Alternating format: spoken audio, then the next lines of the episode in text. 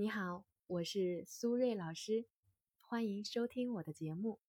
今天呢，我们来回答一个网友的问题。他说，三十一岁了，和男朋友在一起五年，同居了三年，但是呢，一直分床睡。第一年的时候呢，有过边缘性行为，尝试的时候呢，没有成功。后来四年里面都没有再尝试过亲密的接触，甚至彼此呢都不再拥抱和接吻。目前呢，两家都有结婚的意愿，男朋友呢也希望对彼此未来一起规划，准备买房结婚。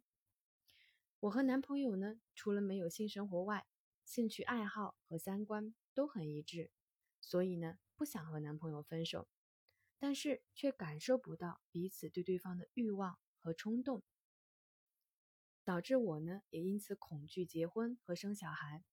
所以我想知道，我们这样的情况能结婚吗？好了，我们来先说答案啊。我觉得当然能结婚，但是你的这个问题呢，需要从我们人类的一项核心欲望说起，也就是我们对浪漫的需求。那么这里指的浪漫呢，指的是我们对于性和美的一种欲望。性需求呢是一种生理需求，本质上来说和我们日常的吃饭和睡觉也没有什么区别。每个人都有性生活的需求，但是因为需求的强度不同，所以呢，我们每个人的价值观自然也都不同。简单来说，分两种情况，一种是浪漫需求比较高的人。他们非常感性，喜欢幻想，喜欢生活中一切美好的事物，比如说鲜艳的服饰、大波浪的头发、紧实的肌肉线条、突出的身材曲线。一般来说呢，这样的人对性生活的频次和质量都会有很高的期待和要求。如果啊性生活不和谐的话，是绝对不会长久的，因为对他们来说，这方面不和谐。就和每天啊吃不饱饭一样，整个人呢都提不起劲儿，发自内心的觉得不开心。另外一种呢是浪漫需求比较低的人，他们呢非常的理性，禁欲主义，注重呢精神层面的契合。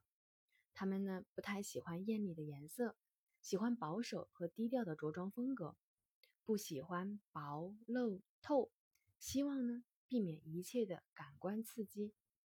而这样的人对性生活的需求就会低很多了。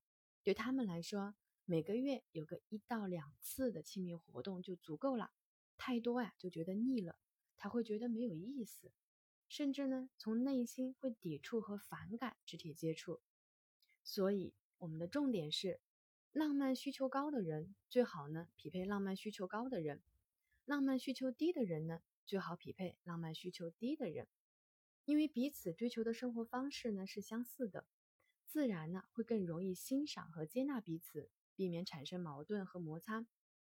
从你的描述来说呢，我个人的感觉是，你们两个人的浪漫需求啊应该都不高，不然呢也不会这样柏拉图式的恋爱五年了。那这里呢我说明一下，如果你和男朋友彼此没有性冲动，但是对其他的异性有冲动。